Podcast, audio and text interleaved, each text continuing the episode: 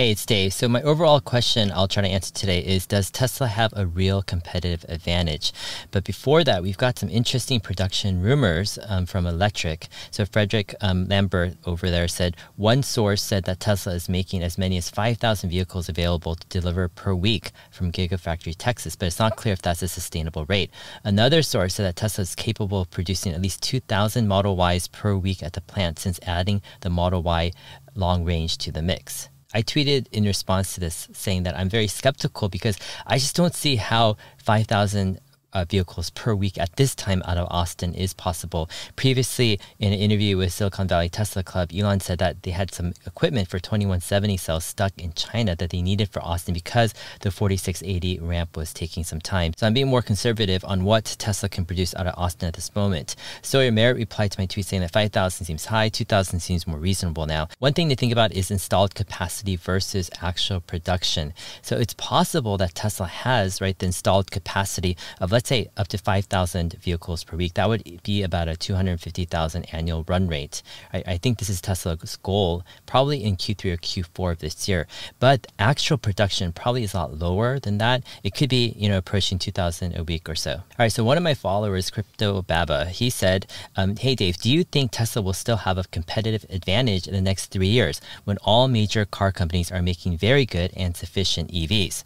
So the question is, I think it's a good question. Does Tesla have a real real competitive advantage, especially when other automakers are making, let's say, great electric vehicles, then what? Will Tesla really um, have a dominant position or not? Here's a recent quote by Herbert Diess, of the VW CEO. He says Elon Musk must simultaneously ramp up two highly complex factories in Austin and Grünheide near Berlin and expand production in Shanghai. That will cost him strength. We have to seize this opportunity and catch up quickly. By 2025, we can be in the lead, right? So here's the VW CEO saying, yeah, Tesla doesn't really have a sustainable competitive advantage. He thinks VW can catch up and take the lead.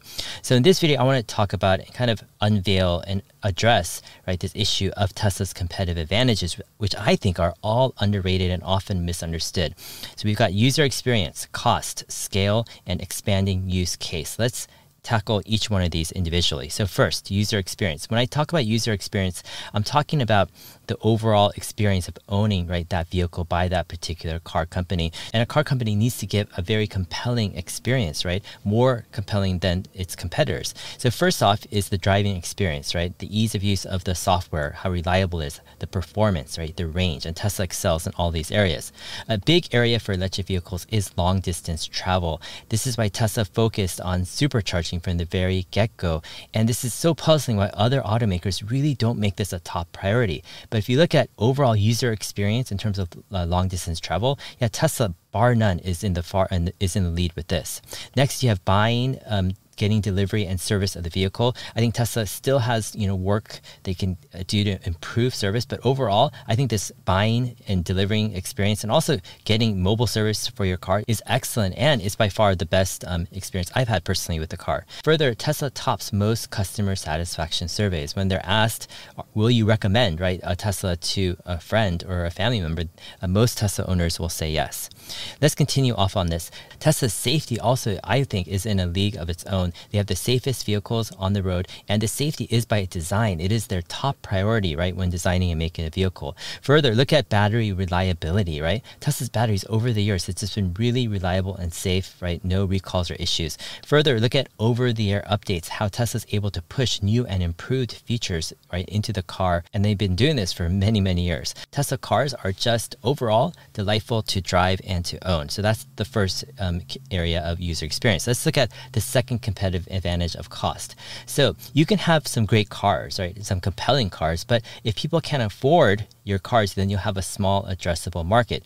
Tesla's key was that they found a way to bring down the costs of a premium electric vehicle. And by doing so, they were able to grow their addressable market. And the way they did this, and there are many different facets to this, but first off, they had ruthless cost optimization. So you've heard the phrase like death by a thousand cuts. In Tesla, you have cutting costs, right, across a thousand parts. And Elon is um, fantastic at this. He does this at SpaceX all the time, basically analyzing every part, right, of a rocket to optimize it, right, by, with cost and weight and, and performance, etc. And he does that, and he leads Tesla in doing the, the same thing and the same approach um, by bringing down costs. Also, Tesla is just better at engineering solutions. For example, the single piece rear and front casting that Tesla is rolling out, yeah, it's just less parts, right? It's just better design, better engineering.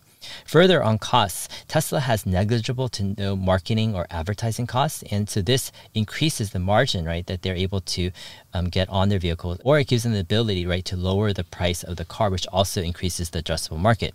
Further, Tesla's operating expenses are extremely lean um, compared to other automakers. And because they have lean operating expenses, again, this also increases operating margin. Tesla has also a lot of out of the box approaches to bring down cost of goods for their cars. For example, years ago, they actually brought in-house seat manufacturing, right? This is a really hard thing to do. Most automakers don't do this. They have their own glass division. Tesla is probably the most vertically integrated, right, automaker out there. And mostly it's right to drive down costs. Tesla also has a big focus on the machine that builds the machine. In other words, they focus on efficiencies found in manufacturing, right? They come up with better processing, engineering, design, and automation. And Tesla, I think, is the most aggressive in bringing down costs compared to other automakers. This is evidenced right through single piece casting. It's a risky move, right? Lots can go wrong, but Tesla is able and willing to push the envelope because they know bringing down the cost of goods for their vehicles increases and enlarges the addressable market, which also fulfills their mission to accelerate the transition to sustainable energy. Tesla's cost efficiencies often are not understood well, but it's a huge part of their long term competitive advantage. And I think it's a key reason why they're already seeing industry leading 30% gross auto margins while they're still in the early stages, right, of their growth. All right, third competitive advantage is scale. So you've got Tesla, the first to mass market scale with EVs. And this is important because scale brings down costs and the price of right the car and that grows the addressable market. Next, Tesla has secured and they secure long-term contracts right for battery supplies many years in advance. And this is something that Tesla is excellent with. Tesla's master plan part 3 that Elon is working on and hopefully he'll release soon is all about scaling and a lot of it is scaling resources or uh, making sure that the mining and minerals and all everything to scale cell production right over the next decade is there because they need that in order to meet Tesla's massive um, scaling plans. So to understand this, we have to understand S curves, and oftentimes S curves are not well understood. Most people think A is a linear right thing of moving from IC to EV cars. However, with technology adoption, oftentimes it looks like this. It's more of a S curve. So you have in the early stages, adoption is very slow and people think that this is never going to come. But then once adoption takes off, it grows much faster than people anticipate. And you've got the steep slope of adoption before it starts to saturate the market. So I think we're in the early stages of this steep adoption. I think most automakers aren't really understanding right the S curve. However, Tesla has been banking their future and betting their future on the S curve of this EV adoption for many, many years. They know that once a comparable EV becomes cheaper, right, than an IC, meaning comparable performance, range, all of that, and the EV is cheaper, then demand for IC cars is basically over or it's just going to have a steep decline. At that time, demand will radically shift to EVs, but most automakers just aren't prepared. They don't have the cost efficiencies of Tesla. They don't have the long-term secured cell supply